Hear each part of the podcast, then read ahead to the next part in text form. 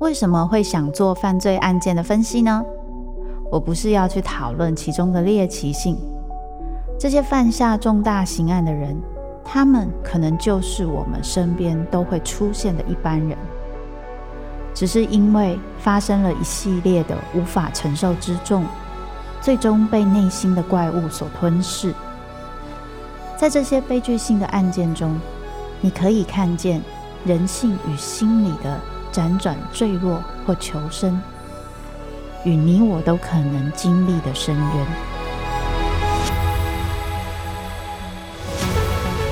我是周慕姿，我的全新订阅节目《周慕姿读犯罪脚本》，被恶魔追逐的人，带你从心理学的角度探索人性的黑暗面。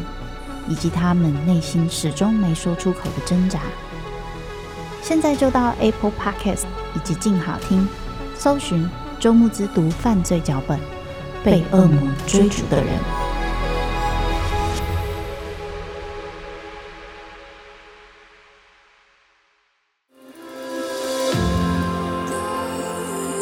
从他人的故事反映我们的样子。欢迎收听《镜像人间》。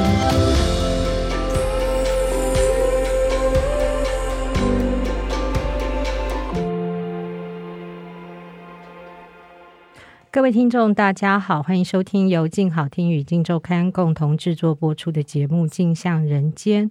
我是节目主持人王景华。今天邀请到《静周刊》人物组主任李同豪、主笔陈红景来到我们节目。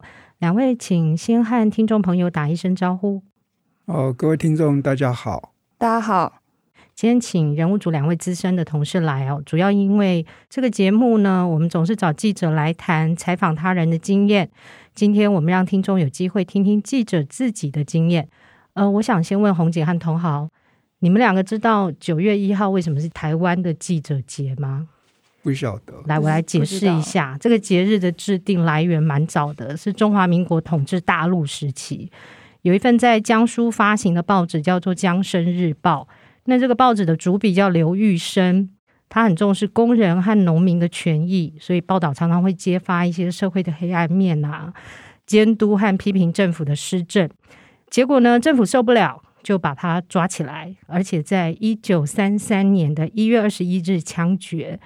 没有想到呢，这件事情居然引起全国知识分子的激烈抗议，所以政府后来呢，只好在当年的九月一日就制定了一个行政命令，要保护新闻工作人员、维护舆论机关这个命令。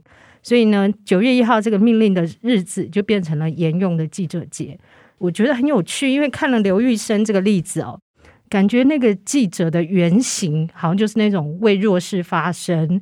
然后要监督、要批判政府这个形象，那我不知道同豪和红景，你们心目中记者的形象是什么样子的？为什么会选择当记者？有没有受到任何这样一个前辈记者形象的召唤？来，同豪先说吧。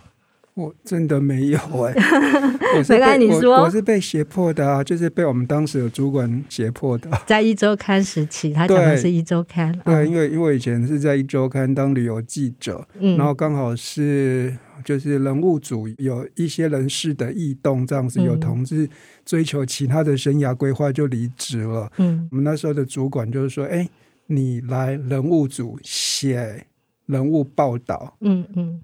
这样子，可是旅游记者也是记者啊，但你觉得、呃？但还是有一点不一样吧？对，那因为那个时候职场经历尚浅，你不知道你可以有说不的勇气这样子。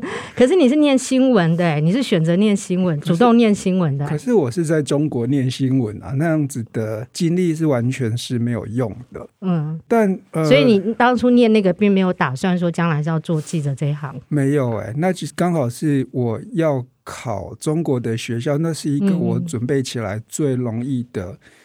一个学科吧，因为我也不可能去读法律，或是去念什么其他学，嗯嗯，因为他们就是那种专门的科目、专门的考试这样子。嗯、对，那因为我知道你去念呃比方说他们的新闻传播史四九年，你是可以不用念的，你就少念了很多。因为中国新闻的发展其实很短嘛，就从清代啊什么什么，那其实就是一个非常短的历程，你不用读很多书这样子。对，所以是有策略性、技巧性的选择。嗯嗯，你要去读什么？所以是为了出去念书，但是并不是为了新闻这个专业。不是啊，嗯，对，对，是为了写字。所以你真正热爱的是写字。好像也不是啊，因为我觉得很多人应该会有这样子的，因为你如果是出来工作一两年，你就很想回到学校去吧？你完全是一个对环境适应不良的人，这样。哦，你是大学毕业工作一两年再去考研究所？对啊。哦。对，然后那个时候。我去考试是二零零二年嘛，然后那个时候我觉得是第一波的中国热这样子，因为陈文茜就会在他的节目把中国讲的天花乱坠啊，好像就留着奶与蜜的地方这样子。那你想说，哦，如果你想要出国去读书，但你又没有其他的钱，你也来不及去准备什么去考什么 GRE 啊，或是什么，那就去。中国吧，我就想说，与其你听别人讲的天花乱坠，你还不如自己亲身去看一看这样子。嗯，中国的新闻训练你觉得怎么样？做得如何？呃，因为我那个时候待在上海嘛，其实我发，对，我觉得我那时候自己的判断是觉得，哎，如果你要了解一个地方的那个传播环境，你应该是在一个它的商业最发达的地方。嗯嗯但我发现我完全是想错了，这样就不是理解中国人的思维，因为它中国那么大，其实你不能用一个中国的概念去衡量北京、上海、广州或者是西安，你用一个那种大一统的概念是没有办法去框架那边所有的人，就是他们都是被环境所定义的。然后我觉得上海有上海人的样子，然后北京有北京人的形状。那时候我会觉得，哎，你可能要在一个商业。环境很成熟的地方，那个新闻传播才是有意义的。嗯嗯嗯。但我发现我完全就是想错了，因为上海人他们要做生意，他们很多事情都非常的保守。然后北京他反而是，哎，他可能觉得我一无所有，那反正我就是满腔热血，我就不管了。就比方说，哦，上海的出版社跟北京的出版社，他们会想说，哎，我们要不要去跑？国际书展去那边去签一些书什么的，像上海的出版社，他们就会规规矩矩的要签那个公文给上级给党批核，然后他们说哦，那个文下来他们才出去。那北京就不管了，他就说反正我就先去啊，你要惩处我再说。我觉得他们反而在天子脚下更大开大合，然后更容易就是有什么我就说什么这样子。嗯，所以你看到很多很厉害的刊物啊，什么呃，什么看电影或是什么，真的很多刊物文章都是北京的人写出来的这样子，然后上来他就会比较世故，然后比较。把话藏在心里面，这样子。嗯嗯。可是我对中国当然熟悉度没有那么深啦。在一二年之前，其实中国的调查记者还蛮活跃的。嗯。然后有几份报章杂志其实是做得蛮深入，尤其调查报道的部分。可惜后来，当然习近平上任之后，对言论的管控越来越严，越来越严，有很多调查记者。甚至都是因言获罪，是被关消失或者干脆离境的状况。很多优秀记者都离开这个行业。那像比如说《南方都市报》，哎，他们有很多很好的调查报道。其实南方还是有一些很棒的言论空间在那边。我觉得应该也是靠广州吧。那个我觉得还是会被香港那个气氛是会互相影响的这样子。嗯、对对。那红警呢？红警自己有没有受到什么记者原型的召唤？你为什么来当记者？哎，我答案跟投稿可能差不多，但是我小时候就是很喜欢看故事跟说故事，嗯、然后对很多事情很好奇。可是可能是因为那个家里是其实比较保守跟比较高压，所以有时候疑问会放在心里面。嗯、其实我觉得当记者就是一个很梦幻的，可以让我一直问为什么的的的一个机会。那我在大学实习跟打工的时候，发现自己真的不太有办法在办公室里面度过一天，这样子就可能回想起来是本职有一点过动了。所以对于一个坐不住的人来说，然后对世界刚好有一点好奇心的人来说，那记者是一个不能更梦幻的工作，这样。嗯嗯嗯嗯嗯，对对，很有趣的经历。然后同好，我们刚刚提到了，他是在复旦念新闻专业科班出身，可是。其实，如果大家读一些散文啊或小说，如果了解台湾文坛的话，可能也听过他的名字。就是他其实更为人知的一个身份呢，除了是记者，他其实也是散文和小说的作家，啊、也写过剧本。这些也许都会处理到人物的故事，然后做一些人设，然后要把人物写得立体、写得深入。可是三个专业的要求其实都不太一样。对你来讲，你后来主要在人物组，你的工作着力最深的是做人物报道嘛？那人物报道这一块，你会有挪用，就是你自己在写小说或者写剧本，就是那些笔法或概念去做采访或报道吗？因为刚刚很有趣，那个红警讲说他是因为过动坐不住，他才当记者。我觉得我是相反的例子，我反而是我不喜欢乱动。虽然以前是跑旅游什么的，就是你要在外面跑来跑去，可是我觉得我反而是一个很像一个图钉，我就定死在那边的人。我进了办公室，我就不要再移动，我就倒好我该倒的水，我就坐在那个位置上，就都不要动的那一种。然后我也。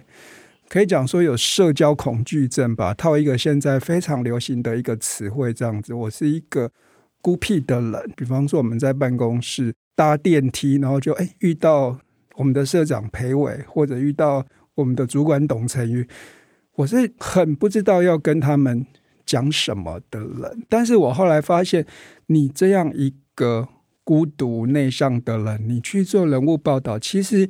也不是说这样就不能去做人物吧，你反而你会找到你自己属于你自己的方法。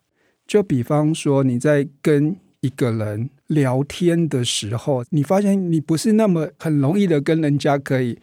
打成一片，就是不是像水一样，就像我们有些同事，他是很快的，就是可以融入那个环境，就是会对那个话就会好像就很滋润，他们那种当下那个环境就滋润起来，然后就是他有一个非常温暖而开朗的特质，然后就会让那个环境变得非常的 smooth 这样子。但我好像不是这样子的人。但你刚刚讲说小说或者是文学的东西，你发现你可以从里面。得到很多的东西，去挪用那样子的技巧。嗯嗯，比如说你要不要先做人设？对，应该是讲说你对人其实是会恐惧的，但那并不意味着你对人是没有兴趣的。嗯，好奇心。对，因为我记得好像是小说家格林有写过一句话，就是说一个好像想象力很聪明，她虽然是内向的一个女生，她。经过一个军营，他就可以写出一个关于那个军人的内心的故事。我不知道原话是不是，我懂你意思，这个样子的。但是你发现，其实这些事情其实它都是共通的，他们对人的。好奇，嗯、即便是说你不知道怎么跟他们打成一片，但是你会有一个那样子的想象力。就比方说，哦，你只是在他们家的门口，但因为你知道你不大有可能有那个机会，你不一定会邀请我去你家里面，所以你就是会更有想象力。但是说你在访问的时候，你会变得很敏锐，因为你会像一个间谍一样，这样你进去，你就会开始扫描过一遍，把很多东西给。记下来，或是什么，你真的会像一个间谍，或者像一个小偷一样这样子。嗯，其实都是一样的啦。就是比方说，你我们就是熟知的很厉害的一些小说家，像马奎斯啊，嗯、然后海明威他们都当过记者。然后像楚门卡波蒂，他虽然没有当过一天的记者，但是他写过一本冷血，那个就就是变成是那种。Non-fiction 非小说的那个经典跟新新闻写作的范例嘛，对这些都是我都觉得是旁类触通啦，就是对，就是你只要对人有好奇，你对细节，你就会在访问的时候，你就会想知道更多更多的细节这样子。嗯，我有个单元叫心内话，然后对对。很多小人物的采访嘛，但你后来发现，其实人生的版型都大同小异啊。外遇，然后被背叛、生病、孤独，嗯、或是寂寞，或是你跟宠物的爱。但所有的访问，你就是在找到属于这个人他特殊的细节是什么，属于他自己的腔调是什么，就是在相同的人生版型找到属于他自己的声音，跟属于他特有的生活的细节，这样子。嗯。虽然桐豪说自己是有点社恐的人，然后跟我们想象中哇，记者应该是能言善道，然后有能力呢，不管是遇到什么样的人，很快就可以拉近距离，很快的就可以挖到东西。结果他有他自己独门的招式。我觉得是不同路数的人吧，因为你不是那么的可以跟人家用言语让人家卸下心防，就是让他跟你掏心掏肺，你可能就要有你自己的。技巧跟你自己访问的节奏这样子。嗯，我要补充一下，那个导演沈可尚呢，其实有接受过同好的采访，可尚来过人物组分享他受访的经验，他大力的称赞说，同好的采访呢，从一开始同好就跟他讲了一句话，那句话就下了一个很大的定心丸。同好跟他说：“我不会问任何别人曾经问过你的那些问题。”他就开始觉得说啊，太好了，因为这些常常接受采访的人，那接受的问题已经太多太多千篇一律、重复问的那些问题了。他就觉得他太期待了，跟桐豪一定会有一个很新鲜、很有趣、不同角度的谈话。那果然真的是创作者对创作者最深入的一场采访，我觉得那是一个很美妙的经验。嗯，待会再听同好分享。红景呢？红景是伦敦大学亚非学院亚洲政治所毕业哦。他入行的初期也跑两岸，跑过政治相关的题目。我觉得这很不容易哦。就政客，我们想象中他很难会跟你说真心话，然后你要看懂那个背后的权力运作，然后要挖到很深层的内幕。我觉得那不是很容易的一件事情。我觉得这训练背景很特别。然后你觉得这个对你的帮助是什么？其实我到现在也还常常 看不懂。亚非学院是蔡英文毕业的那个学校吗？他是隔壁，他是他他更高级，他是伦敦政经。哦，对对对，然后我们还要走一阵子，然后我们学校比较穷，都是伦敦大学的体系，但我们是那个亚非学院。我二十二岁的时候是先跑郝龙斌的市政府，然后二十四岁就改掉两岸线。那刚刚谈到这个训练背景，我想到那个时候的总编辑会跟我说：“你。”每一次记者会，你都要坐在第一个，然后你要当第一个举手问问题的人。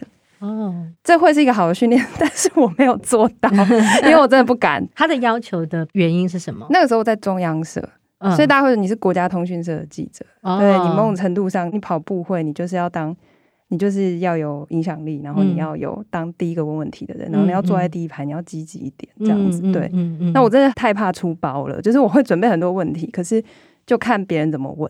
如果说我心里想的五个问题跟大家问的五个问题是重叠的，嗯、我就会觉得说好，那我今天在我的心里面我就过关，哦、慢慢的去训练自己。嗯，对对。那那个时候问到一个很独家的 source，台嫌潜入案，那个时候有十四名台湾诈骗集团的人被从菲律宾遣送到中国大陆。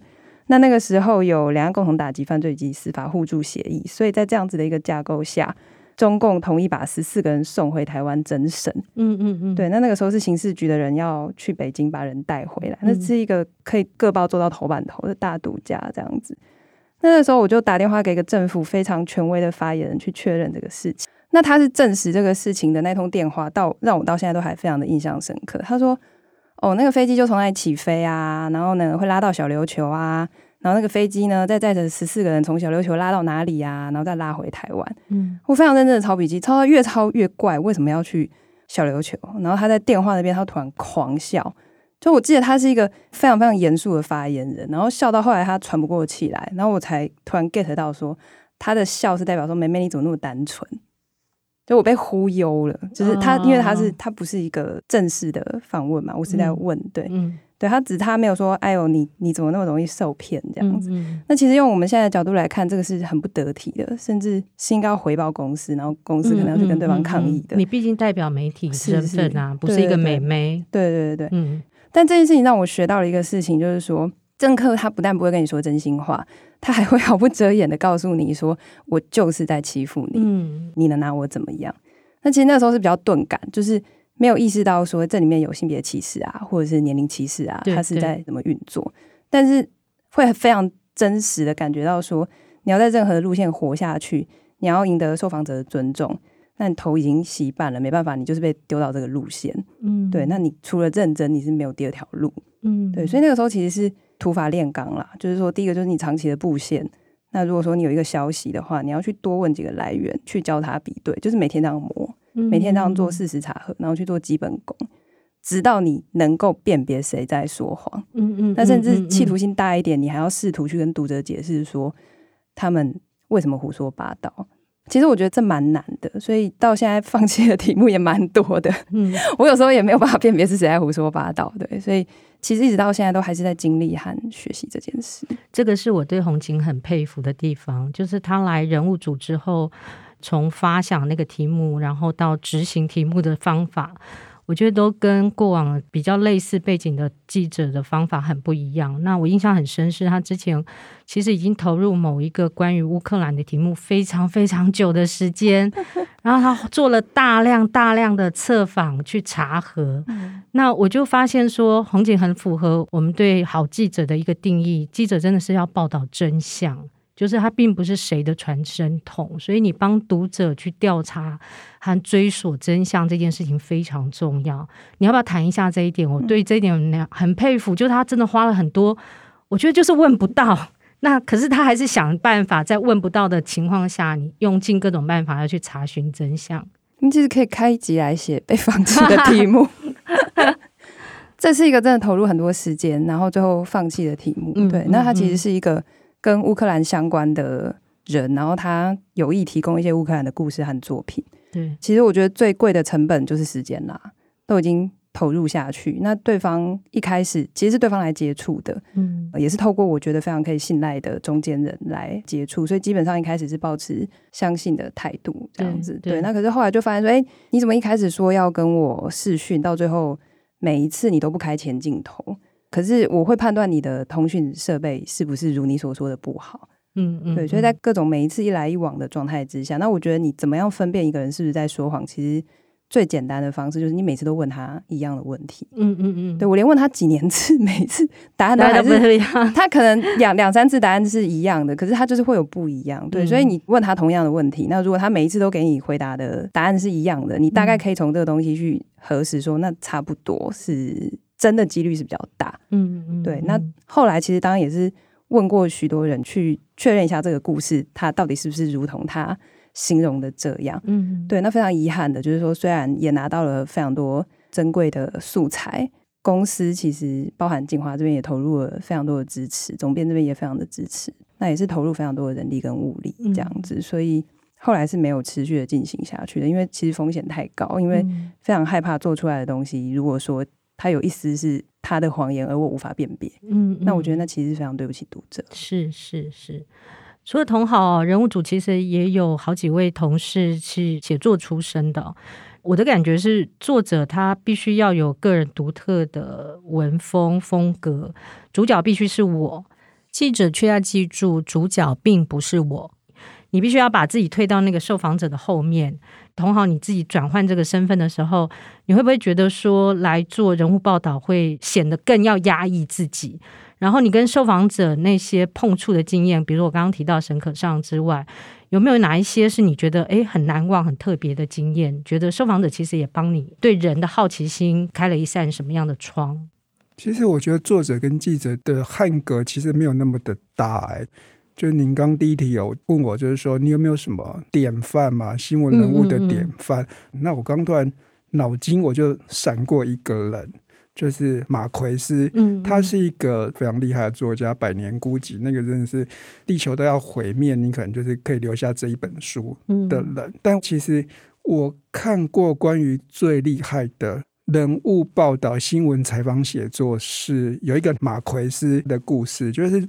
应该是一九五五年，因为他他好像是哥伦比亚内战，然后就是他就中辍了他的学业，他跑去当记者，当了几年。我记得好像是一九五五年的时候，好像是哥伦比亚那边海边有一个军舰，就因为好像遇到暴风雨，然后有好像八个水手就是要被风浪就打到海里面去，然后我们就抓着一个浮木，那个水手就跟他的伙伴获救了。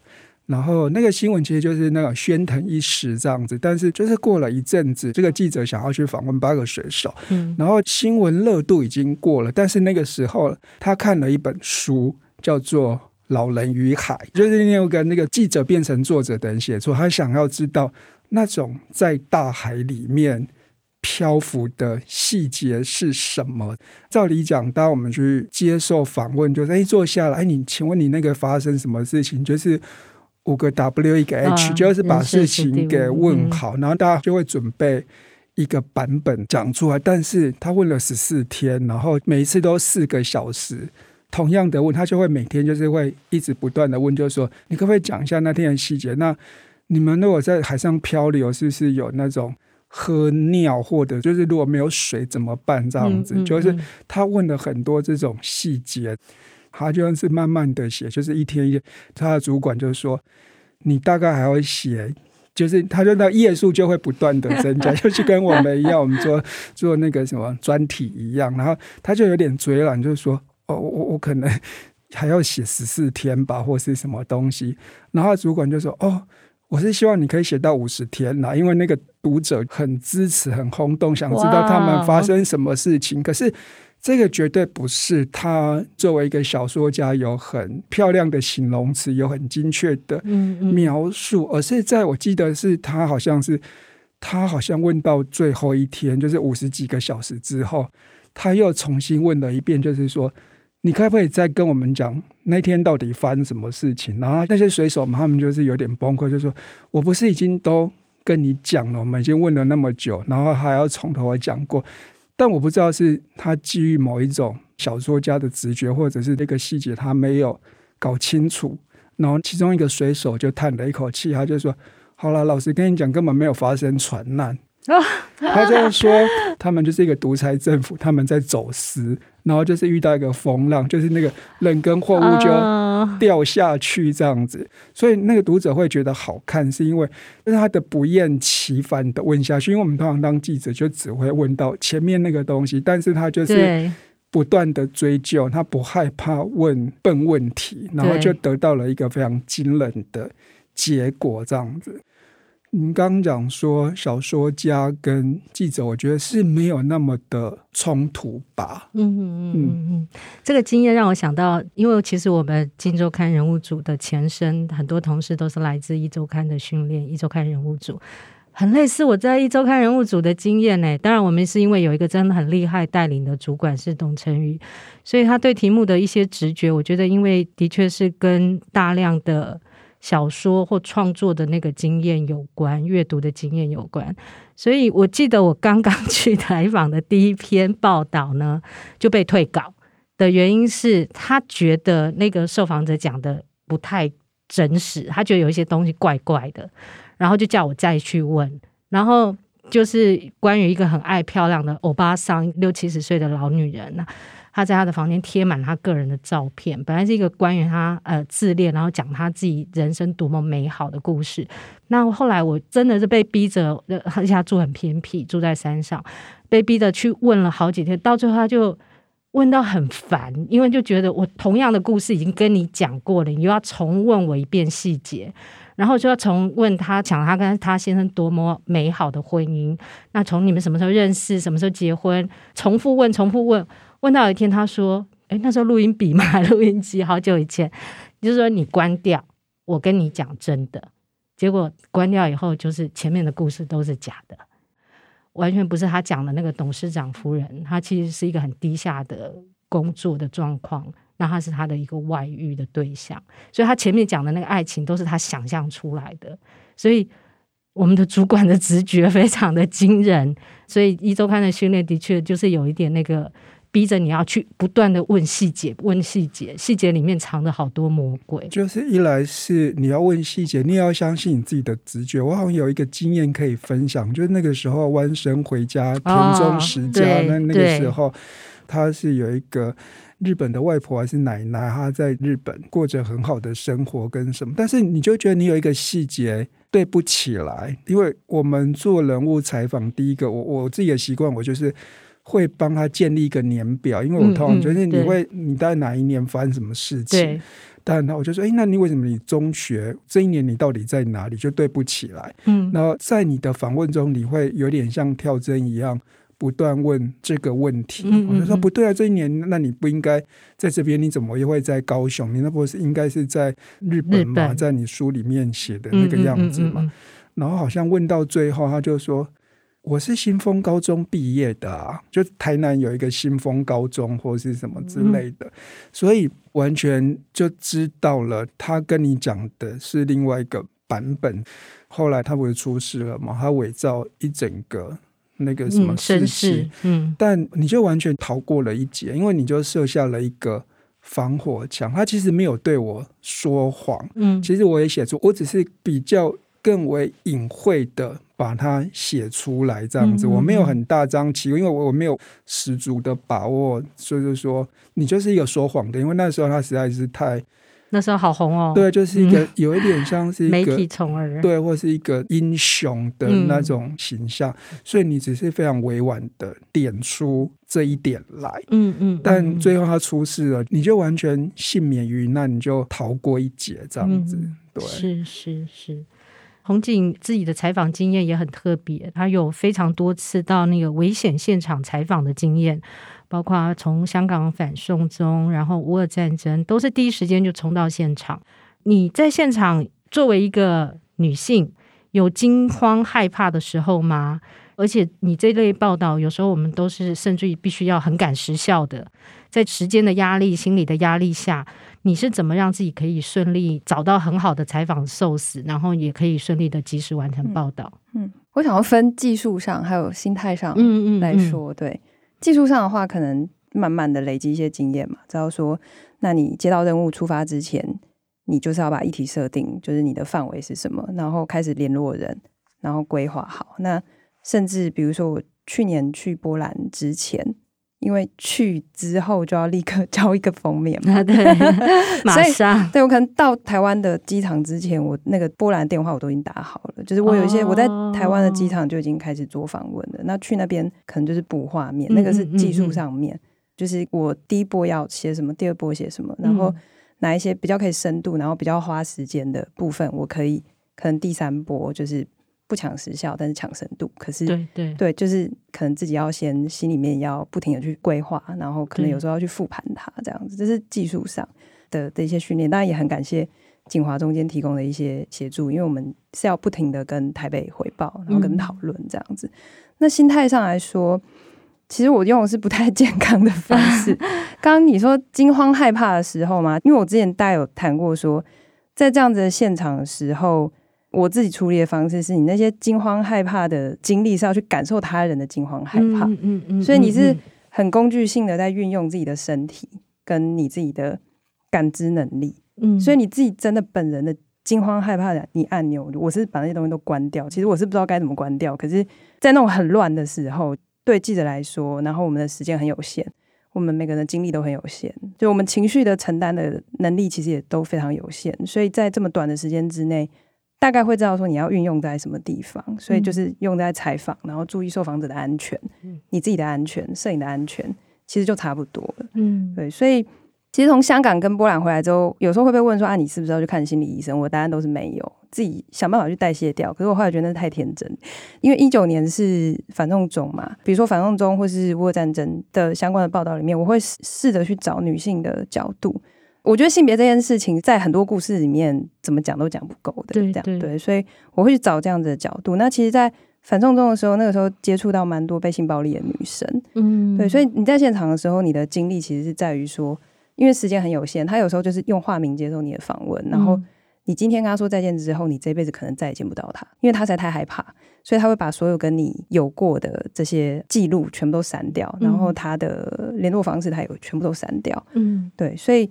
可能你下一次要找他，你还要再透过四五个人，然后后来又国安法，所以又更又又更难找。所以你你如果见到他，你很多东西你都要现场跟他确认。我要怎么样去传达你的故事？你可以表述出最多你的意思，而不让你被发现，而要让你是去识别化。嗯，所以现场的，然后包含出刊之后的精力，其实都花在这些事情上。嗯，所以可是我是在我在一九年写年度风云人物的时候。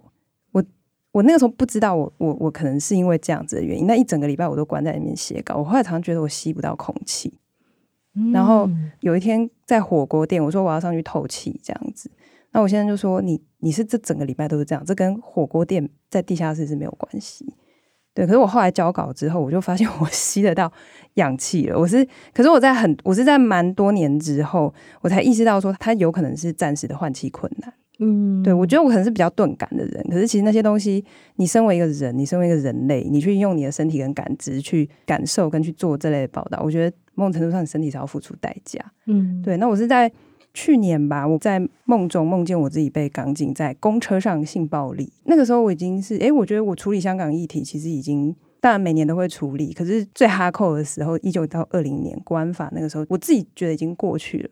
可是我觉得，哎、欸，有时候身体会告诉我们说，哎、欸，身体都还记得，其实其实没有过去，嗯，对。可是我在现场可以顺利及时完成报道，可是你事后某种程度上，记者你要付出一些个人的代价，但我没有说我不应该付出啦，嗯、这些东西其实都是自然的，对，我也会这样子去告诉自己，嗯。我听起来，我们需要去讨论一下记者的那个 再开一集。对，身心修复其实需要一个体制去协助。哎，对，这需要建立一个完整的体制。来，最后一题，听说那个现在新闻科系很多人已经不想去念了，觉得出来没什么出路，甚至于记者这个专业呢，也好像不是那么受尊重了啊。如果你们想对年轻人对这个专业还有一点。能够让他燃起热情的话，你想对他说些什么？因为我觉得，不管是新闻科系、文学科系、艺术科系，它都是关于人的科系。对，所以你要对人有好奇心，然后要不厌其烦的问为什么，嗯、然后。要记得，受访者不是你的材料，不是你的工具，嗯、要时时刻刻把他们放在心上。嗯嗯，很棒，很棒的提醒。红景呢？其实我想说的也是，记者这个行业常常被戏虐啦。我们常常听到人家说，小时候不读书，长大当记者。那我其实蛮喜欢中国战地记者周轶君，他曾经说，他总是在别人的街头去联想自己的庙堂，千万里找寻大千世界的心里，其实都装着一个故园。我想说的是，记者其实不只是要读书的，有机会在行万里路里面去更认识人性，更认识自己。虽然会痛苦，但是我们也同时会感受到人间还是值得。也谢谢两位，我自己也分享一下我的感觉。就同好，其实前面回答的时候讲到类似的比喻，也是我的感受。就是我觉得我们一般真的没有哪一个工作会像记者。一般我们认识一个人，我觉得礼貌性他让你到客厅坐坐就已经很好了吧？就已经我们认识一个人。只有记者这个工作，他是有可能让你真的是他打开最卧室那个门，让你去看到那个最私密，他根根本不会让任何一个人知道的东西。搞不好他自己在跟你这个谈话里面，也把那个东西是藏得很紧的东西，在这个谈话里面，他愿意让你看见。我觉得没有一个工作比这个东西更珍贵、更有趣，然后那真的是太无比丰富的探索之旅。所以希望我们今天这一集对听众朋友们也有一点收获，然后对记者这个专业呢也多一份的尊重。最后，谢谢大家今天收听。想知道更多人物故事与调查报道背后的秘密，欢迎关注《镜周刊》的网站。如果听完节目有任何回馈呢，请留言告诉我们，并持续锁定由静好听与静周刊共同制作的节目《镜像人间》。我们下次见，拜拜，拜拜。想听爱听，就在静好听。